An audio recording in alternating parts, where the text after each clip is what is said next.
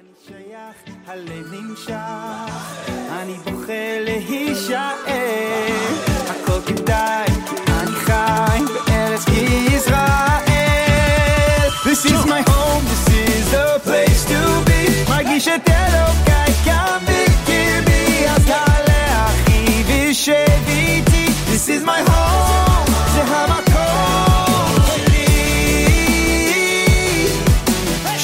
Listening to the Bring Them Home Aliyah podcast, hosted by Josh Wander.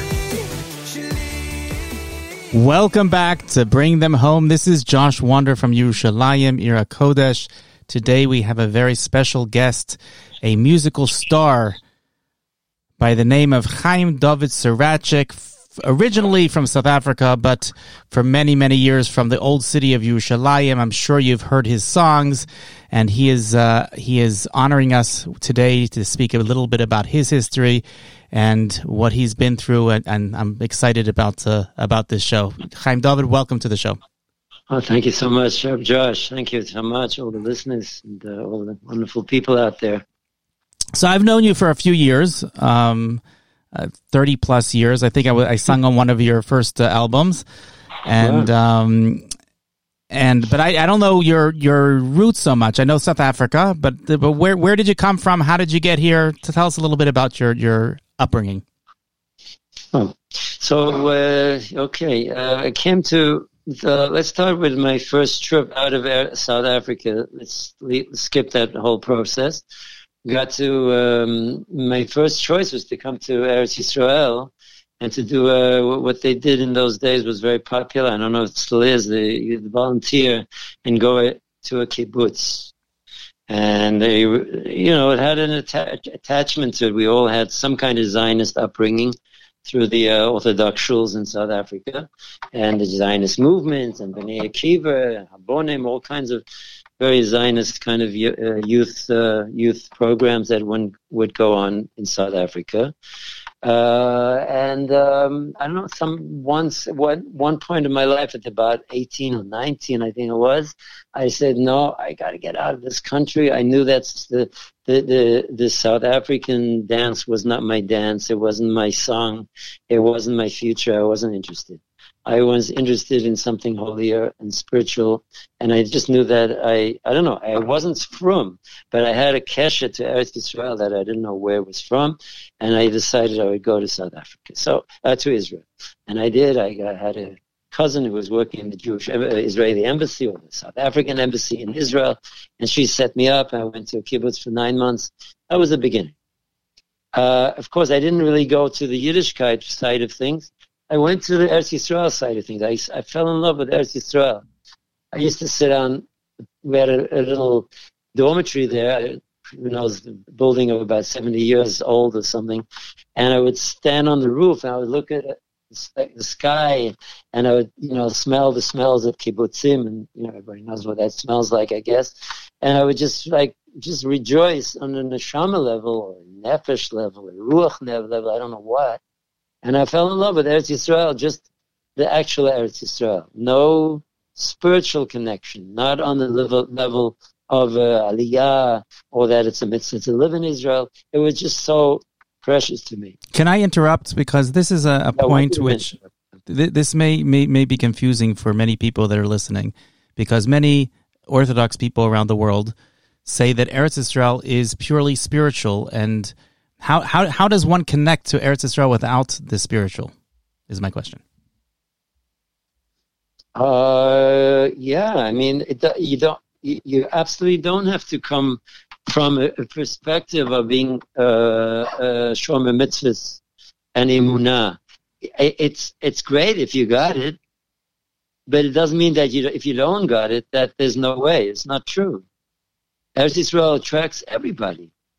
Uh, Any Jew has a, a netiya pnimit, which just like we have a kesher to the Shechina, without really knowing what or why or how, uh, you know, we just know that there's a Torah, there's a Ten Commandments, the Aseret Dibrot, uh, whatever you want to call it. We know there was a David HaMelech who was a, a warrior and a, and, a, and a great and a pious Jew, a songster, a writer of the most beautiful psalms. You know that Moshe was a great, uh, the greatest of prophets.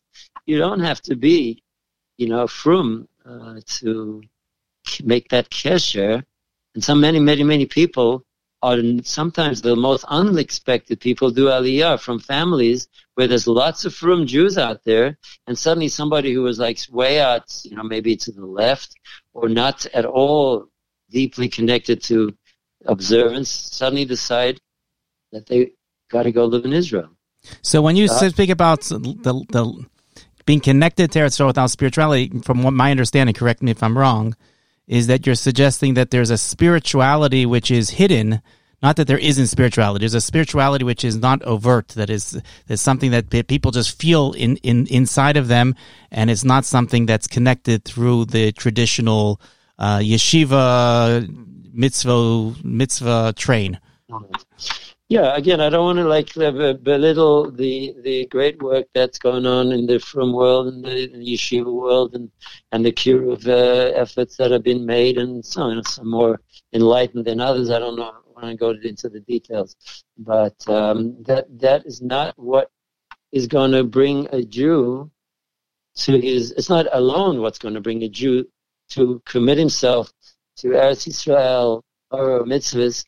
It's going to come from inside and it's going to come from deep place inside. And I mean, you know, it's not always understood why somebody suddenly decides that they want to come to Israel. Similarly, it's not clear why somebody is ready to start to drop a secular way of life and keep Shabbos and eat kosher and, you know, and so on and so forth. And that, you know, that a woman decides she has to go to the mikveh and there's no other way anymore. She has to light candles and keep Shabbos. Uh, it's just not, it's just not clear what, what works for every individual. There are a couple of prototypes which you can assume for sure, but there's no there's no one one rule. Bon Shalom, you know, creates a relationship with every single human being in the most awesome and sometimes unexpected ways. So I know that you were inspired and influenced by Rabbi Shlomo Carlebach. Tell us a little bit about your connection to him and how he helped you come there to Israel. Okay, good. I'll, I'll give it. I'll try and make it short because it's a very long story, but it, it spans over a year. The actual process of get, of me being in Israel today, from the time I first met him, a year and a bit or somewhere around there. I left the, the kibbutz at a, about eight, ten months after my arrival in Israel. You know, I was young. I was just in the early twenties, and uh, maybe I was twenty. I don't know exactly. I think it was the early twenties, and I was on my way to find spirituality. Now, again, this word spirituality is a crazy word. It doesn't mean always that person who does the external spirituality is internally spiritual, and vice versa. Not somebody who is internally spiritual uh, is involved with external spirituality. It doesn't doesn't mean that. It means that it's really something panimis. And um, so I was on my way to try. Uh, I, I was on a yoga path be all in honesty, nothing to do with Yiddishkeit, you know. And I was on my way to Europe to go and join a, an ashram or a yoga center. I didn't know exactly where I was going, but I had some, you know, connections through the kibbutz from the volunteers from Europe. And I was going to go to Amsterdam. I met some people that I knew. And then I uh, looked around and I decided to go to an ashram. Ashram is a, a yoga center and I'm busy with yoga day and night. Like up in the morning at six, having cold showers, two hours of yoga. We had a vegetarian restaurant. I was in, the, I was cooking there. I was uh, eating very healthy. I was very physical fit because of the yoga, and doing all kinds of spiritual things that we, as a spiritual center, would do. I was wearing all white garments, white robes. I had a white turban all the time. Uh, the whole long story. Uh, forget about the details. It's not that relevant. And then, as I'm moving along, please at any point ask questions because I know that you know you might.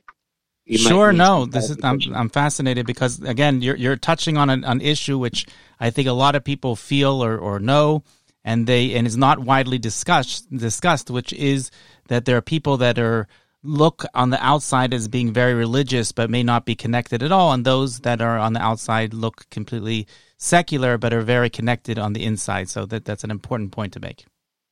Okay, and again, it's not everybody, and it's not one. There's no one rule. It's it's very a very individual thing. That's why I think, and forgive me for jumping my own opinion, but I think that's why the Torah is very very particular about not saying negative things about people who you don't know their their deepest depths. You have no idea and the lashon hara issues that we've come across many, many times through the Chafetz Chaim and other Sfarim, Kadoshim, and all the halachic issues in, uh, you know, in, in uh, the uh, Shmiras Halashon, etc. It's all to tell us that we don't know what's going on, even in the most secular person or the most religious person internally. It's just not a good practice to figure out. You see the prototype and throw out your feelings because there's big surprises amongst us even. There are very deep connections. We have spiritual roots that go back way, way back. You know, as, of course, we all know back to Avram and Sarah and, and Yitzhak and, Avram, and Yaakov and their holy Rebbitzins. We all know that. And uh, we just don't know where we, what we got from any particular source. Some of us come back from, from tremendous Talmidei Chachamim or great warriors or great Moser Nefesh. So it just doesn't, it's just not clear where anybody's roots are. So spirituality is not a physical outside or an outside kind of thing. It's a very deep inner thing. And of course you'll see it. It'll come out also on the, on the outside. Anyway, so I'm there in uh, Europe and then uh, doing my yoga, and suddenly I get this message from one of the another Jewish guy. There's a lot of Jews in, in in in that world who are in the yoga worlds who fell out of, of you know, traditional Yiddishkeit and found themselves in a lot of other practices. And sad enough, some of them never leave it, and uh, they end up there. It's very sad. It's uh, it's very very sad because we've lost a big number of very beautiful Yidden who might be able to express themselves in Torah values and eating kashrus and doing mitzvahs and marrying the into the family and the woman goes to the mikveh. You know, we, uh, of course, we, we, we choose that as the prototype of how it has to be. That has to be.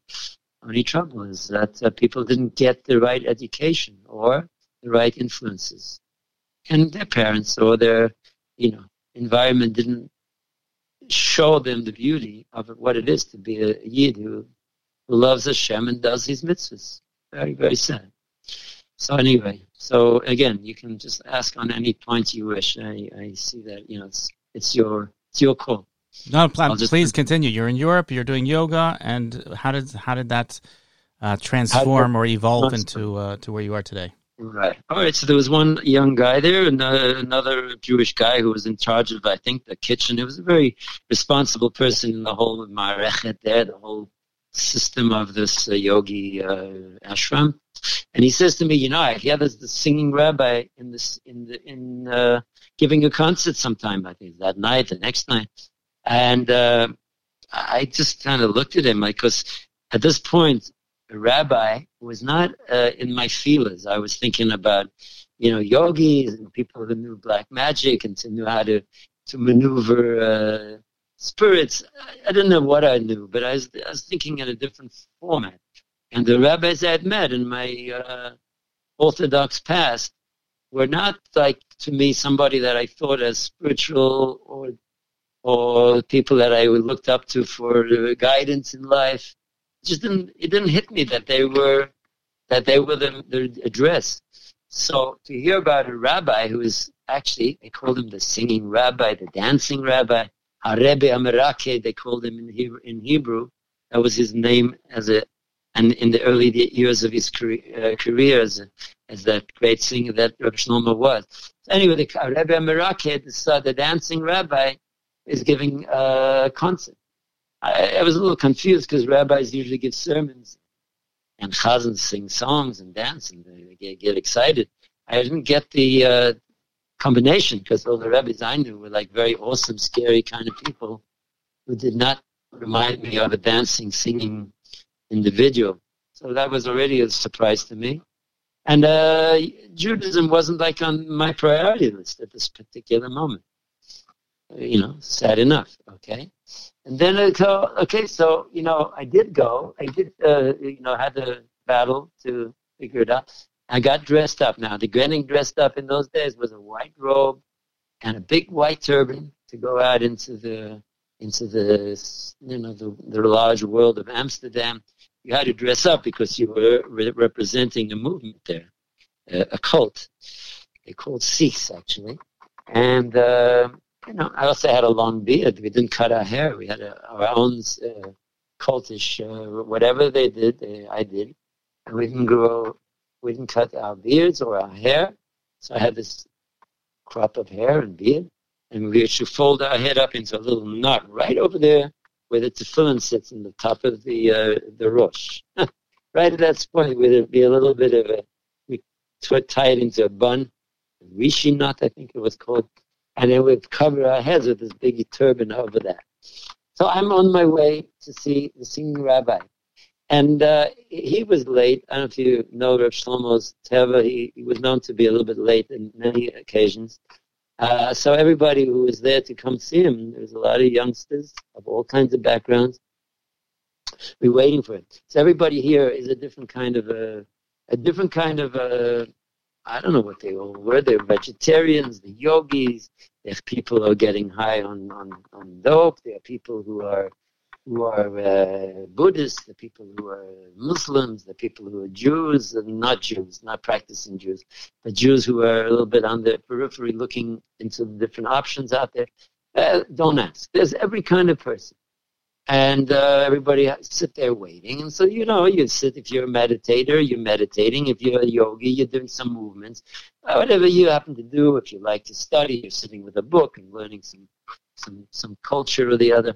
Anyway, so after a period of time, Reb Shlomo walks in and he apologizes, and he's got a few friends with him and his guitar, and he always carried a big bag, a big satchel, a case, suitcase, and inside there was a number of books. This is how he would come to a concert with his instrument and his satchel of books, Sfarim, Sfarim in Chassidus, Sfarim in the Parshas, Sfarim in Midrash, Sfarim in any way anything that he felt was applicable for the particular Parsha, the Shavua, or the Avodah that he was doing, or if it was a Chag that was coming up, and so on and so forth. And of course, he knew that he wasn't talking to only Jews, he was talking to many non Jews. So he would approach his uh, concert with music and songs and stories and Hasidic stories for very good reason to keep people interested and inspired by what he had to say here's the here's the crazy thing. Instead of going up to the the the, the bima, the bima to the uh, stage, he would uh, he would he would listen to what he did. He didn't walk up to the stage, and he was late. So you would expect, hey, get on with the show, right? Not not at all. He walked in and he said, hey, holy chevra, and everybody was standing in like in a circle to greet him because they all realized this is a holy man, happens to be a Jewish holy man, like usually it's a, a non-Jewish holy man. Today it's a Jewish holy man, because he was known for that. And you would walk, and he would walk in, and he was did a circle, walked around the whole room. Shalom aleichem, how are you? He would give everybody a little, a little bit of a smile, or a tap on the cheek, or a little something, a hug, anything that was warm and embracing and kind, because he knew that a lot of youngsters were confused lost, left their homes, left their schools, and they left their, their home, their home environments, and were lonely and were sad or depressed or whatever the thing. So he knew straight away that open up hearts, open up people's uh, feelings of, of, of warmth, of joy, of a smile, of a joke, something cute. And they would do that for every single one in the room. And that took a while, a real long while, because he would sometimes ask somebody a little bit more than just, you know, what's your name, this and that. He might have remembered somebody from another another trip of his. He saw thousands, thousands of people. Anyway, he comes to the end of the circle, and I'm waiting patiently, and I'm enjoying watching him because he's very up, upbeat and happy and sweet, and very un, unusual to me. And it got to me, and I said, Shalom Rabbi. I put out my hand, and I looked at him, and listen to what he says. He looks at me, he gives me a skira achas, you could call it, a quick, you know, and he doesn't smile. He looks at me, he goes, Oy. You know what, it crechts. He gives me the biggest Oy geval. No smile, no pat on the cheek, no hug. And just an Oy geval. And he's not smiling, and I'm mamish embarrassed. Everybody's looking at everybody, so obviously they're looking at me. And uh, I, I had no idea why why I was so different to in his eyes. Anyway, that's the, that was my meeting Shlomo for the first time in my life. Scary, no?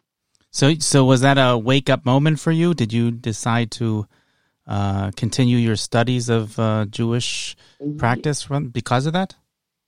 Uh, no, not at all. I, I, I, it just, I just, in a certain way, I it opened me up very wide open, but it also closed me down very, very, very tight. Not against or or by, because of you know what this rabbi related to me in such a negative way. I thought it didn't. It, it just upset me. It just like really bothered me that that I was so different to everybody else in the room. I won't say more than that. It, it, it almost left my mind after that particular. I continued in the ashram. Nothing changed, but uh, again, no no real connection to Judaism. I continued my journey. I went to uh, uh, from Amsterdam. I went to uh, uh, France. I went up to the French Alps. I was in a Sufi camp. Uh, it was a very special summer. I don't know what what I did there. There were some Jews there. Sufism is a mixture of different religions. And then I ended up in London a year, a year, about six months later. So all in all, I was in London then with a different group, none of the white turban stuff. And there again, I'm singing songs and music and this and that. I was always playing, singing music, because that's that was my my my childhood. And I loved music, singing, and I had some good songs, and I was singing some good folk songs and spiritual songs. Now everything was a little bit more spiritual, a very different spirituality to our Yiddishkeit. There was a universality, and everything it has a certain unity, and everybody is really one not exactly what we learn in yeshivas and in, in, in, our tradition. It, equating, equating every man is I like every man, you know. And true enough, we are physically very much like every man. But there's something going on in here that, that in is a different uh, griya that we are connected to, are a part of. It's us. It's a different thing going on in our mitzvahs, in our observance of certain mitzvahs and purity mitzvahs and Shabbos and uh, family purity. So here I am um, in uh, London, and uh, this time I'm staying at an aunt of mine, she was taking care of me. And I'm singing music, and this time I'm not wearing, I'm not wearing any white robes. I'm wearing the jeans and long hair and and the hippie clothes and stuff. And somebody walks up to me and he says, "Why are you singing these songs? Why are you not singing Carlebach?" Okay, this is approximately a year later. And as far as I remember, I don't think I remembered anything further about Carlebach. I don't know if I had any cassettes. Maybe there were a couple of cassettes in the in the restaurant in the ashram, and I would hear from time to time Shlomo's songs because he too was one of the holy musicians in the in the spiritual world of the hippie generation that I, I had grown up in. Anyway, I took no serious note about it, but I, that as much as I remembered about Reb Shlomo. Suddenly, this guy comes up to me and says, Why are you not singing Shlomo not a Jewish guy. I don't know too much about his name. I didn't know his name after or before. It just he showed up in my life for a couple of weeks and disappeared again. And I said to him, What's wrong with the songs I'm singing? So I, he said to me, Ah, listen to what he said to me. He says, But that's not your roots. You hear this? Absolutely. This is not your roots. And I tell you the truth, it can be any spiritual path of any kind of religion. You all know about roots. You know, you find out about roots somewhere along the line, where you come from, where did you connect to on a soul level, on a, on a spirit level, and so on and so forth. It's and if you're away from you know, if you're coming to us, then maybe your your roots are with us and join us. But he didn't say that. He said, you are out of your roots. You came from a root. Maybe he didn't say too much. He didn't say that, but this is the way I, I'm, I'm, I'm teaching it. Is that you come from deep roots. Why are you choosing, you know, stuff that's just like new new inventions that are just showing up in the world because of the hippies and and some kind of spiritual, you know, I don't know what the word is, uh, con- combinations and concoctions that some gurus have figured out that I can get to the, you know, start a business and start an ashram, start a this, start a that. Anyway, that's what happened, and I told him, I, you know, I was a little bit moved by the simplicity of his answer, but I, I, I was a little bit confused what to answer him. I told him that I don't know Shlomo Carlebach's music. You know, but they kind of agreed with him. So he left me, and I thought I'd, I was off off the hook with this guy because he was a little bit, you know, a little bit of a, a soul changer. You know, that he was like approaching me on a soul level that was going to change something in my life if he would persist. And I thought it was over, and I was okay with that. I didn't need to change anything. I I thought, of course, we all kind of stupid when we in, in the dark, you know? We don't know where we're holding. So he left me, and here's what happened. Two days later, he comes back. Now he's carrying a bag, and he tells me he's got a gift for me. And I'm saying, what, what, what are you giving me gifts? I don't know. Some, some, something told me this is, this is, this bothered me. I, I, I didn't know that, you know, Indian Sony, Sony Matanas Yichi, I didn't know that, but I had a feeling that I, I didn't want this gift. I didn't care for it, you know. And I, I but but nonetheless, he was uh, he was clever. He looked at me and says, "Oh yeah, but you're gonna like this. It's something you're gonna really enjoy," which was nice to hear that he had thought about me as a, as an individual, and so this is something you're gonna like. So I said, okay, you know, I kind of picked up that this is a time to open up a little bit. Shem, and not Shem, Shem is sending me somebody. I don't know too much about Hashem at this point. You know, I'm not thinking in those terms. I'm thinking about the, the spirit of the moment of the of the uh, there is a hashgacha pratis, but I didn't know too much about hashgacha pratis. And so anyway, I just saw saw this guy was sincere. So I, I asked him, should I look at it? And I, he said, sure, please look at it. Open it up. It's the songbook of Shlomo Kalem. It had come out a year or two earlier. I think it was the first of the songbooks of Shlomo. This is 1970. This is 1973 that the book came out, and this is 1975. We're talking about 46 years ago. And um, that's a long time, right? Yeah, definitely. Yeah, it's a long time, right? Okay, so so, but that that's what it is. And I, I thanked him, and that's the last I saw him. I never saw him again. At least I don't think I did. And I took it home, and I started to work on the songs, and I learned five songs.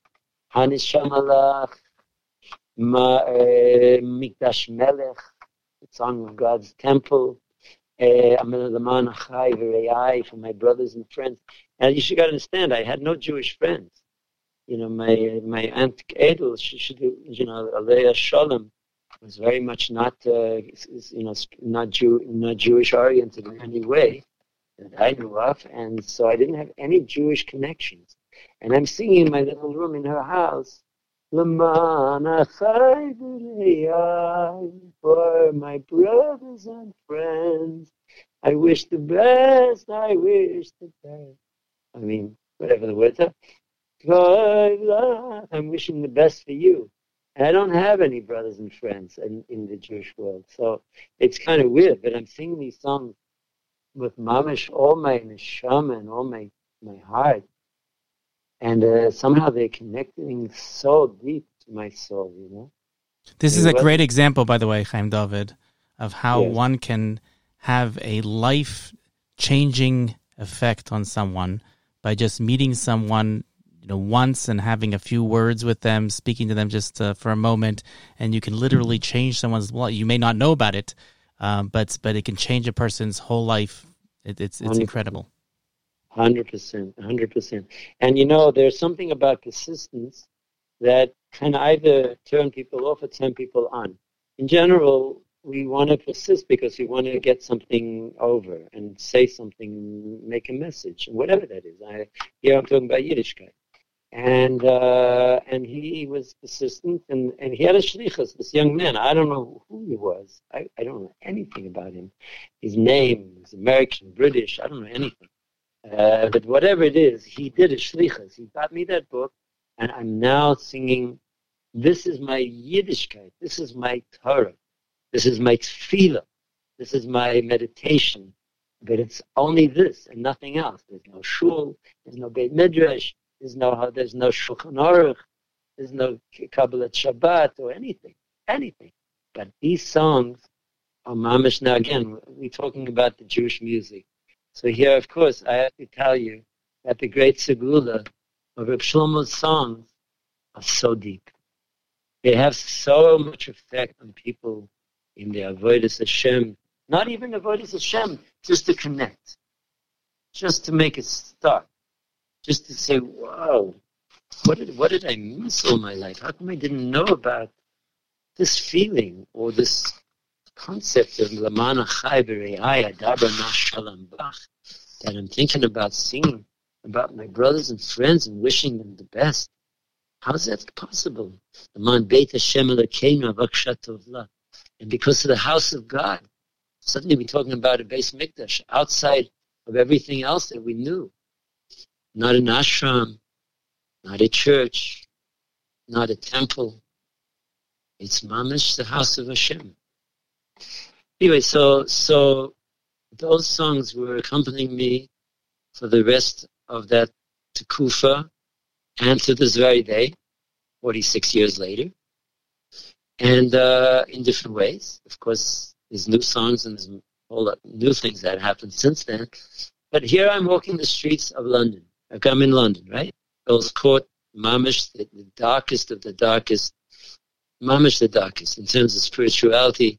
There were drag club clubs all over the place. Very strange things going on that, you know, according to our tradition was not a good place to be.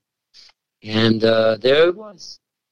And, uh, and suddenly I walk past the billboard and what do I see? Shlomo Carlebach is playing a concert at a club somewhere in London City, London town, they call it.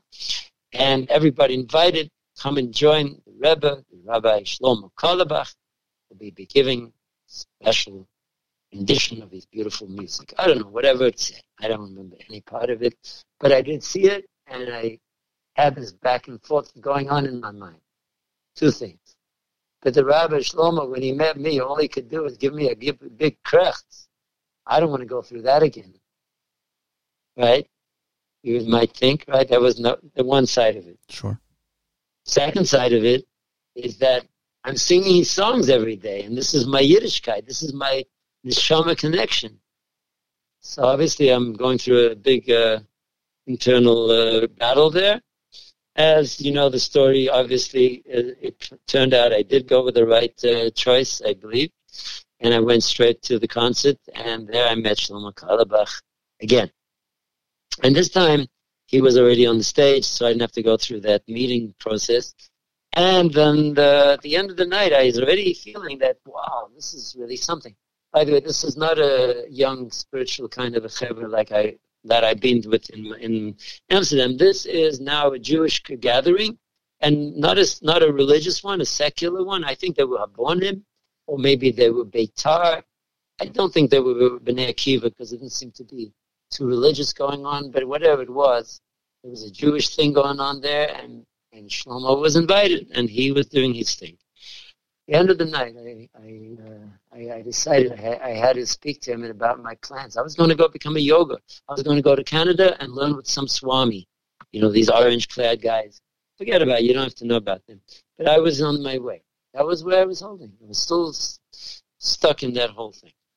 Anyway, I did go, and I did stop and stand in line to say hello to Shlomo. It was late. I don't know what time it was. At ten o'clock, eleven o'clock. I asked him if he could talk to me. So he told me that he had another another event or some something of that nature. Could I join him tomorrow in his hotel? He gave me his card, his phone number. At the same time, he was sure to take my phone number. He was that kind of person. He took everybody's uh, numbers. And you know, in those days, there were no Palm Pilots. The Palm Pilots was the first generation. There were no cell phones. There was none of that. You know, the stuff that we went through till we got to the modern day phones. None of that had started. So everything was on pieces of paper, nothing on the, he didn't have anything to write on, it's electronic, you know, unlike today. And he's, you know, anyway, he wrote my number. I wrote, I took his card and his number, and I would meet him in the hotel four o'clock the next day. And I knocked on his door. There, Shlomo Carlebach, Allah Shalom, all alone, in his room, a bed with his guitar on the bed. Surely enough, was probably getting ready for some concert coming up later today. And he welcomed me and let me into the room. And I walked in the room, and I, I, this is the craziest thing. I, I, I was ready to tell him about my whole plans and what I was, my love for yoga and blah blah blah and everything that I've been through. And I and I and I mamish blanked out. My whole mind just blanked out. It obviously was orchestrated from above, or the, or the presence of a Shlomo awed me, or floored me. I don't know what the word is. I couldn't utter a sound. So I didn't know what to do. He was waiting on me because he invited me. you get the feeling? You know, they can imagine my feelings. Are like starstruck. Starstruck, but I didn't look at him as a starstruck. It was just that I didn't know what to say.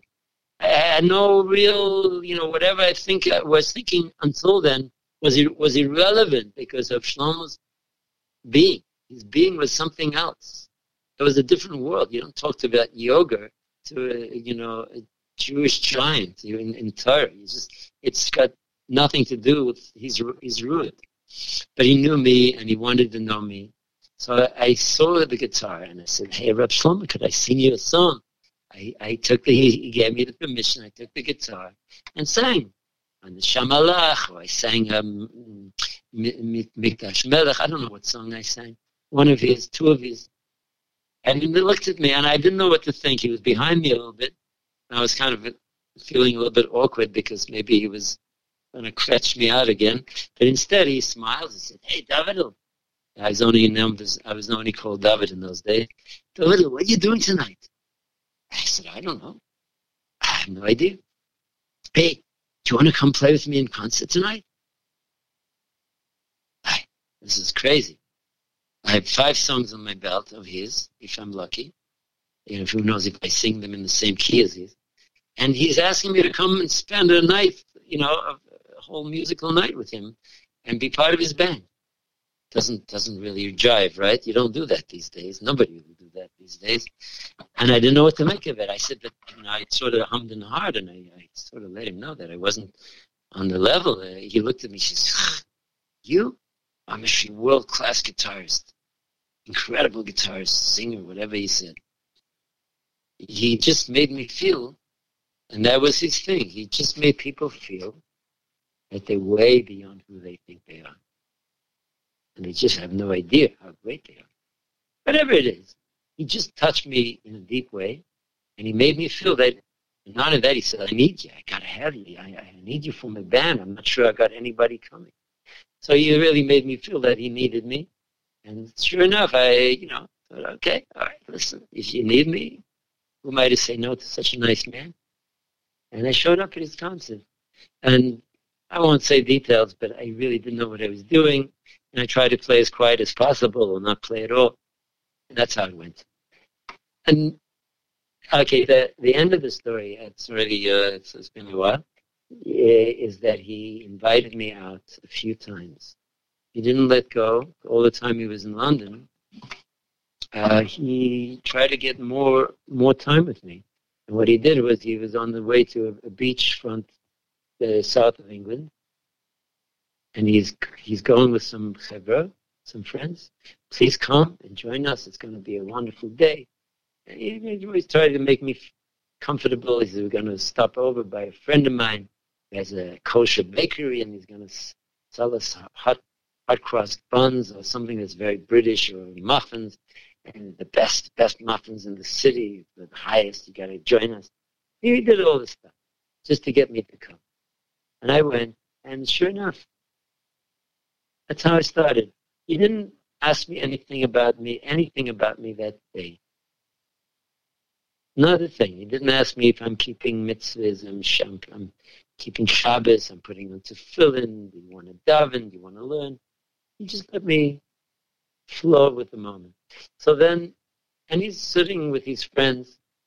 He's maybe, he's got a little tape recorder, a Walkman, all the tape recorders and cassettes. And he would come up with a little nigun and he would sing to it, let us remember it, and he would be learning, speaking to the other chaverim, special guys. All made me feel so good, you know. This is how it started. And at some point, he told me, his, I won't tell you the details. He told me, his, I told him I'm interested in going yoga. He tells me I'm going to Israel. Can you join me? I'll be there in two weeks' time. It's going to be so high. I didn't plan on it, but sure enough, uh, the plans were set up already in Shemaim, and I was in Israel within two weeks. I moved right into the Diaspora Yeshiva. I met Mickey Schur, who was a very famous songwriter, and he was part of the Diaspora Yeshiva band. He welcomed me to the Diaspora Yeshiva by Shlomo's behest. Shlomo knew, had already told him that I'm coming and make place for me, give me a room. And when he comes a day later or two days later, I would join them for the teachings that Shlomo was going to be teaching. And that's how it all started. It started with Shlomo's music, and it continued with me playing Shlomo's music and turning a very big, uh, you know, 100 degrees, 180 degree turnaround to a different direction. And suddenly I'm singing Shlomo's music. And there, there I am in part of in with all these hippies of Jewish music, these really cool guys with big uh, knitted kippahs. I'm wearing one right now. Just uh, just that I never really changed from that whole way of life because I felt it was very deep and beautiful, lyrical, musical, and uh, and sweet. And that's where it started. And uh, there you see the segula of being a Yid who likes to sing his Yiddishkeit, who likes to dance his Yiddishkeit, who likes to express his love for Torah, for Hashem, Torah, and, and the Jewish nation, and the whole world. You should love the whole world because everything is a creation of the Van Shalom. So, did you and, wind up uh, staying in Eretz Israel at that point? I did indeed, to the point that I couldn't even fathom leaving. I don't think I left uh, Israel for six years or more. No, maybe ten years or more. I, and I hardly left the old city in a certain way. I became so attached to uh, to the Diaspora Yeshiva, Mount Zion, which is still in existence, my friends. It's still going strong. The Diaspora Yeshiva band was in its heyday, 75, 76. They were like hopping. They were making Milava Malkas, and I was joining in with them. And I was learning Jewish music, and I was writing Jewish music with God's help. And I was writing songs with my dear friend Rabbi Tzvi Miller uh, Rabbi Miller, who today is as a as a, um, amutah of, uh, of amutah. What are they doing? They're doing a, a musav ads and musav musav their rabbis and whatever. It's a beautiful thing. And he was my songwriter, and I was his. I was the musician. He was the lyricist. lyricist. I was the, the music maker. And this is how we started our first, my first um, uh, what's the word, Jewish uh, music uh, enterprise. There's a word for collaboration, they call it. And uh, mamish, some great songs came out of that period, very special songs, which took off in my yeshiva days.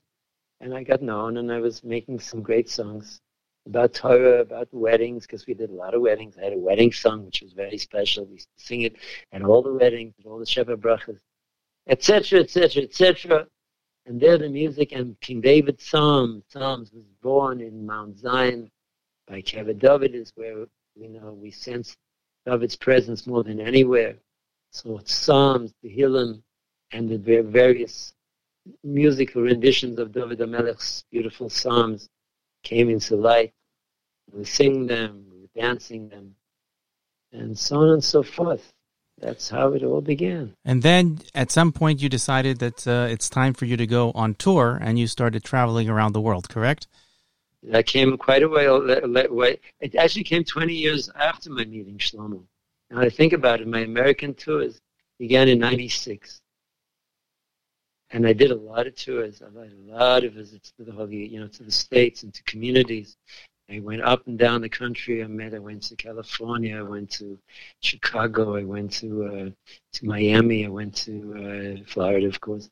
I went to many, many, many areas of America. I went to uh, not to all the places I went constantly. There was many often many times in Baltimore and uh, um, whatever. I can't remember all the places. Detroit and and Ohio and um, mm, I was in uh, Texas, Arizona. Texas. So you met a lot of people, a lot of Jews uh, that were away from home. A lot of Jews, and of course, my center was New York, New Jersey, and uh, I got so close to so many people and so many families and many, many shuls. You know, there were a few places where I was really, really based on. Started off in uh, Riverdale by by uh, Avi Avi, wait, what's his name? Avi Weiss. Uh, Avi Weiss. Avi Weiss. I was in his shul very, very, very, very few, quite a few times in my early days and my first trips. Thereafter, we moved over to the five towns and to Queens. I ended up in the Eish Kodesh Rabbi, Rabbi Weinberger Shlita, and of course Avi Weiss Shlita, who were very, very kind and warm to me and opened up the doors. Uh, you know, and I sang with the the chazanim and with the with the chaverim, and you know, did tremendous concerts and tremendous Shabbatot. I would daven a Kabbalat Shabbat on many occasions. Uh, Shalashudas together, families. Very beautiful. It was very, very heart heart rending. So, with all your experience in traveling around around the United States and in different places in the world, and meeting many Jews that are not home, were you mm-hmm. able to influence? Were you able to inspire people to come home? Did you speak to people about coming back to Eretz Yisrael? Yeah, yeah, I was crazy about Eretz Yisrael. I was nuts about Eretz Yisrael because to me, Eretz Yisrael was like, oh, you know, you talked about being spiritual. So yes, that that is hundred percent true. The Eretz Yisrael, uh, it says that Shem's eyes are on Yerushalayim, on Eretz Yisrael all the time. It's not a small statement that you know. Um, it's in the it's in the in the Sefer Devarim, right? That's where it says that. Yes, his eyes are from the beginning of the year to the end of the year. Right, from the beginning of the year.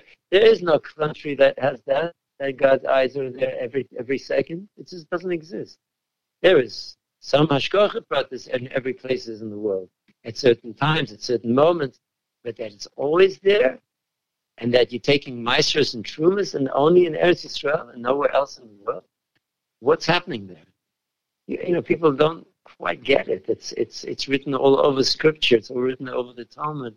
It's all over the Midrashim. It's written all over the Zohar, and the Hasidic Rebbe's knew about it, and everybody knew about it. So were people um, responsive to your to your uh, yeah yeah outreach? You know, we loved each other. I, you know, I, I had a deep love for every everywhere and everybody.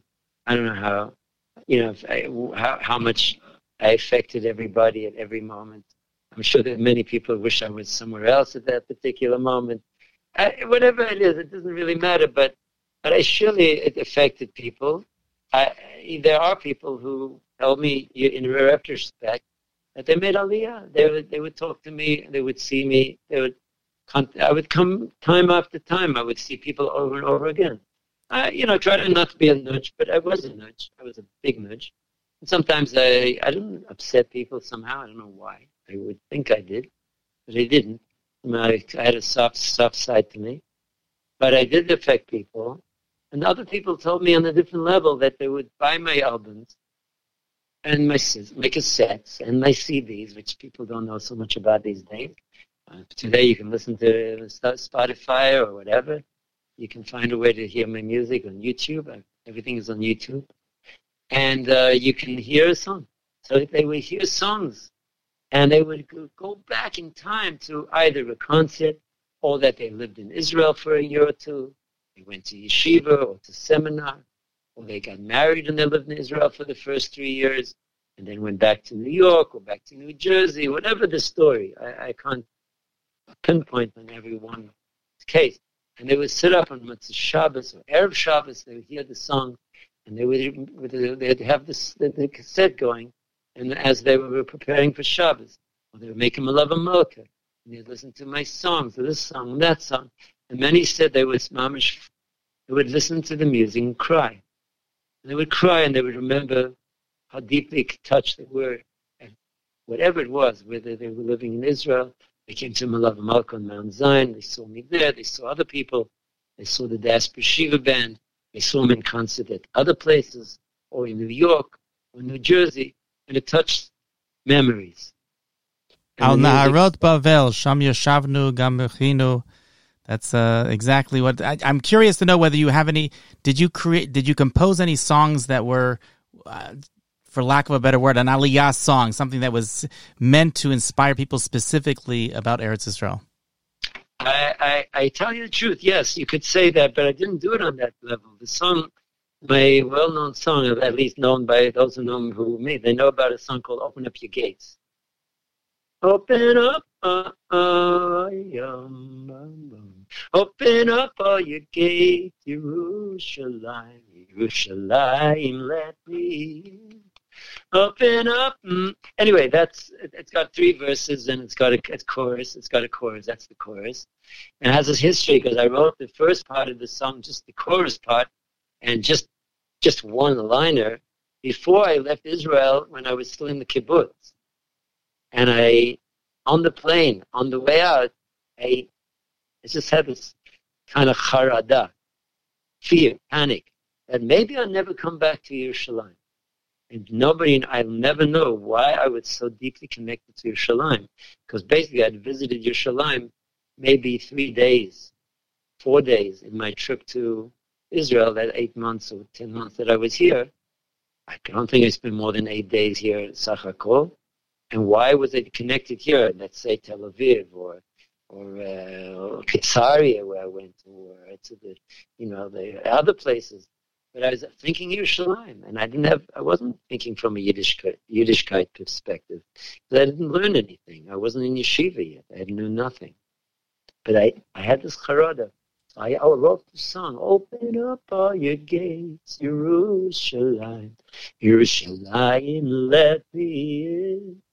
Open up, mm, mm, mm, open up, uh, oh, etc.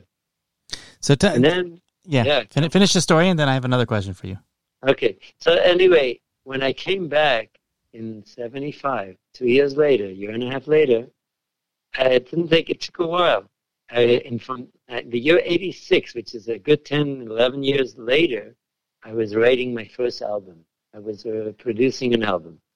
And these are songs that came to me from that 10 years while I was in Israel, based on my earlier experiences and uh, styles of music, very Western styles of music, and uh, making them into Jewish, you know, beautiful Jewish uh, uh, composition. They're beautiful, uh, hopefully beautiful. And, uh, and then suddenly, after the first album, I was walking along the roofs of, of Yerushalayim, uh, on the way to Galicia, just walking. I love walking Yerushalayim, on and on, back and forth, in and out, alleyways, new places, old places, places which were just sand and mud. And I would just go everywhere.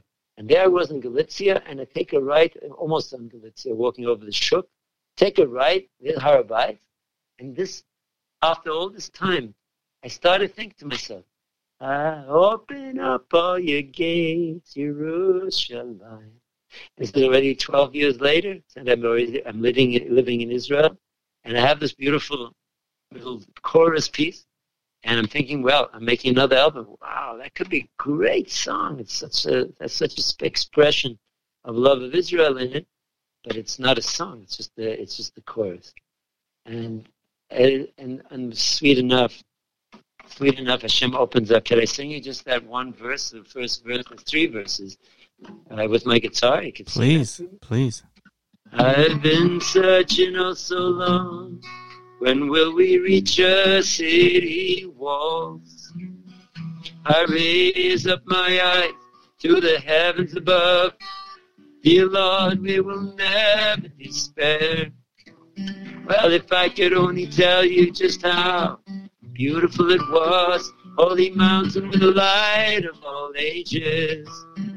Stone walls dance a flaming sets ablaze evening skies, as if the heavens came down in great rejoicing. Open up, open up, uh, uh, um, um, um. open up all your gates, Jerusalem, Jerusalem, let me in. Open up all your gates, Jerusalem, Jerusalem, let me in. Open up, mama, mama, open up, yeah, yeah. Open up, mm, Jerusalem.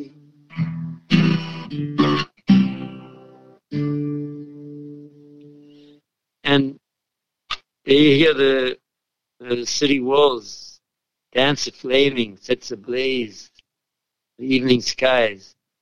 You walk down at sunset, you know, coming down from Jaffa Gate, Jaffa Road, and you look at the walls of Jerusalem.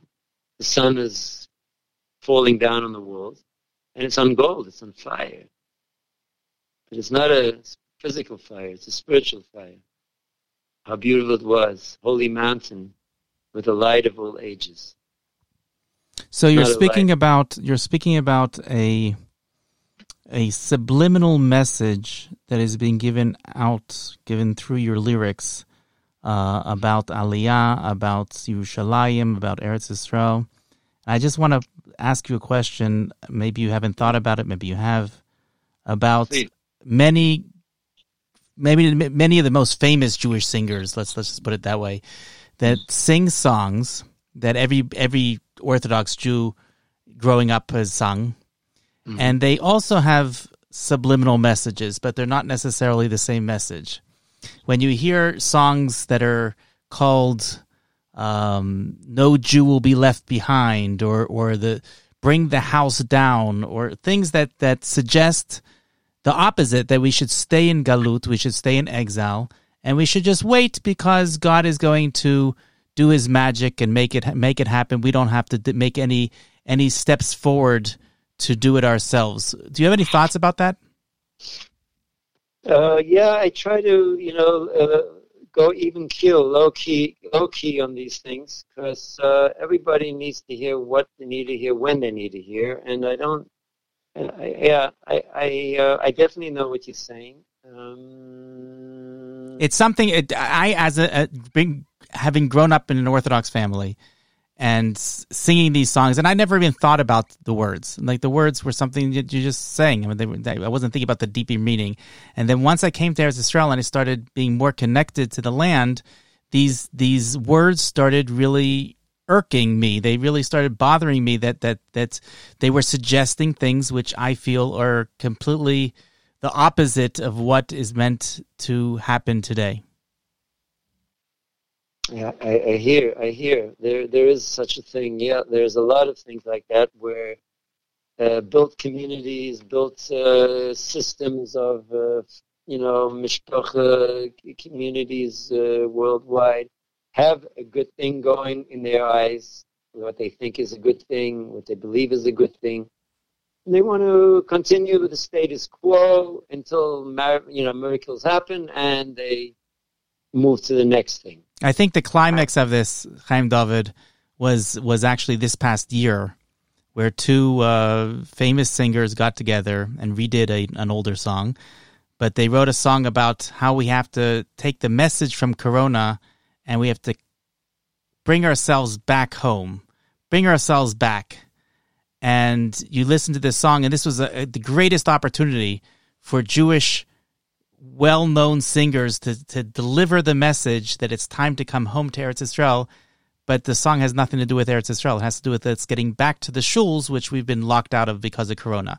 And I felt, I felt like w- what a waste that they're using their music, they're using their lyrics, and they're they're just missing the. But it's like it's like you're you you have a direct connection. You're you're davening to their Ribono Shel Olam, and you can ask anything in the world.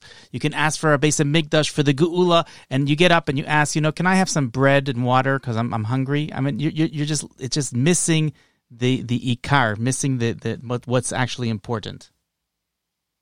I, I don't. I. I. I. I. I'm not asking you to speak about specific songs or specific Yeah. singers. That, that just, Yeah, no, it's a concept that I'm bringing up. Yeah. No. I. I. I yeah. Listen. I, I think everybody's going to wake up when they wake up. How they wake up. I. I hope. Uh, I hope your passion uh, realizes its its goal and beauty of the love of Eretz Yisrael uh, and the connection of Am Yisrael to Eretz Yisrael. It is it is sorely missing. It's so sorely missing everywhere, everywhere in the world. And um, yeah, I, I, I, certainly share your passion, and I and I wish I knew what to say about that. But uh, God gives people chances and messages. Let's just hope that we're getting the right messages and not making mistakes. Just not making mistakes. you And know. on that note, we have to conclude. But I, I think the messages today are clearer than ever. The messages that we're living through today, uh, over the, the fact that you know y- your song was perfect for the for what's happening because the gates are, are slowly closing. A year ago, a year ago to almost almost to this week, was when the Israeli government decided to uh, initiate their closures of tourists coming into the country. And I said at that point that this is a clear sign from HaKadosh Baruch Hu that it's time to get up and make Aliyah. Everybody can do it. You can still make Aliyah. You can get on a plane. You can come home. But this is a sign, the writing is on the wall that the, their time is limited. The gates are closing. And then a year later, this past week, Israel made an unprecedented ruling, at least temporarily, to say that even is even not only cannot can tourists cannot come, and not only olim chadashim new immigrants can't come, but even Israeli citizens that are out of the country are now blocked. The gates are closed, and and and yeah, so this this is unbelievable that that these signs, even if it's something that's temporary just for a couple of weeks, maybe longer, these signs are getting stronger and stronger that it's time to come home while we can because that that, that opportunity may not always be around. I always ask the question. I, I hear you loud and clear. I always ask the question when uh, Jabotinsky did, did a tour of Europe in uh, pre pre Nazi Germany, or at the time that they were starting to take over, and he did a long tour. I don't know the details. And Jabotinsky wasn't a religious man, but I, as far as I understood, but he was a fully fledged, you know, believer in the land of Israel and the and the homeland of Am Yisrael belongs here. And he went from place to place and he begged people to to get get out of Europe. I, I you know what I'm talking about? You must know I- more I- not only do I know what you're talking about, we actually um, were speaking about it the other day on my live show with uh, Tamar Yonah, and uh, Tamar was saying how her grandfather um, actually hosted Jabotinsky, the shul where where he lived, um, said that he was a conspiracy theorist and he was just using scare tactics to, to try to scare the Jews, and they wouldn't let him speak. And and her grandfather let him uh, had some sort of chug, you know, they had some sort of parlor meeting, and they were able to have him speak in his house. And, and, and she said, you know, sometimes the conspiracy theorists turn out being being right, and that's that's very scary, especially when we look at somebody like Jabotinsky. You know, I don't want to. I don't want to end on a negative note because you know the Yidden is special and beautiful, and they have real deep dreams and deep visions. So I just uh, want to wish and bless my holy, you know, Chaverim, Yedidim, far and wide, that uh, we so long to see all of all of Yisrael coming back for Chagim and Yomim Tovim, and not just Chagim Yom Tovim, to realize that there is a possibility to come with a one-way ticket and it mamish works. Hundreds and hundreds and hundreds of families are coming every every year and uh, making that decision. And uh, I, you know, I don't want to say you have to do anything. Just do what's right, and just open your uh, uh, your, your eyes and your hearts, and uh, be- beg to Hashem to t- teach you the the emes of each situation. Don't go with the chitzonis. Don't go with the, the popular opinion that's running running the show. Think deep, deep inside of you where do you want your children to run around, play, and where do they want them to play and run around and grow up? What yeshivas, what schools, what environments? Please open your hearts, open up your minds, open up your gates, your Yerushalayim. And uh, don't close your eyes. It's a very, very scary time. I wanted to. Uh, I wanted to just uh, read a very short passage from Rav Aryeh Kaplan, the great Rav Aryeh Kaplan, um, in his book The Real Messiah. So he, he writes at the end of it. He writes, "We live in an accelerated age. A man of two thousand years ago would not find the world of two hundred years ago very different, but the man of two hundred years ago, if transported to today's society, would find himself in a world beyond his wildest imagination. And in the midst of this." Why do we suddenly find a generation that will no longer tolerate war, injustice, and inequality, the poisoning of our environment, or any other of the evils that we once felt were inevitable? Is there any relationship between the information explosion and man's increased awareness of social justice? We, we might seek sociological reasons connecting the two. We might dismiss it as mere coincidence. However, there is a third ingredient one that affects the entire world but is uniquely related to us as Jews. After 2,000 years of suffering and prayer, we are, we are once again in control of our ancient homeland. Again, the relationship between this and the other two could be dismissed as mere coincidence, except for one thing it has been foretold. If one looks with an unprejudiced eye at the world today, he will see that we are living in an age where almost all the Jewish prophecies regarding the prelude to the Messianic age are coming to pass. Even the most doubtful skeptic cannot help wondering how this could be more mere coincidence. The man with clear vision can truly see the hand of God at work. Living on the threshold of the Messianic age as we do should be a most exciting experience for any Jew. Other generations have expected the Messiah's imminent appearance based on the forced interpretation of one or two prophecies, whereas we are living through the entire range of messianic tradition, often coming to pass with uncanny literalness. If you keep your eyes open, you could almost see every headline bringing us a step closer to this goal and I I, I uh, definitely feel this, and I and I see every headline today bringing us closer to that to that goal, and that's the goal of uh, them home, and uh, hopefully we will reach some of the Jews. While we can, I thank you so much, Chaim David, for coming on the show, and appreciate your time and and and and pouring out your heart to us and your story. It's been a pleasure. Thank you, Yeshua. Thank you very much, and love to all those beautiful people out there. I hope you we we closer than we were before, not further away. Amen. Amen. Be well. Thank you for listening to the Bring Them Home Aliyah podcast. If you identify with our message, please subscribe and tell your friends about us too. You can leave us a review on iTunes, as that really helps us grow. We're available on iTunes, Spotify, and wherever you get your podcasts. For sponsorship opportunities and for all other inquiries, please email us at bringthemhomeisrael at gmail.com. Check out our website at www.israeltorah.org for more content on this vital topic.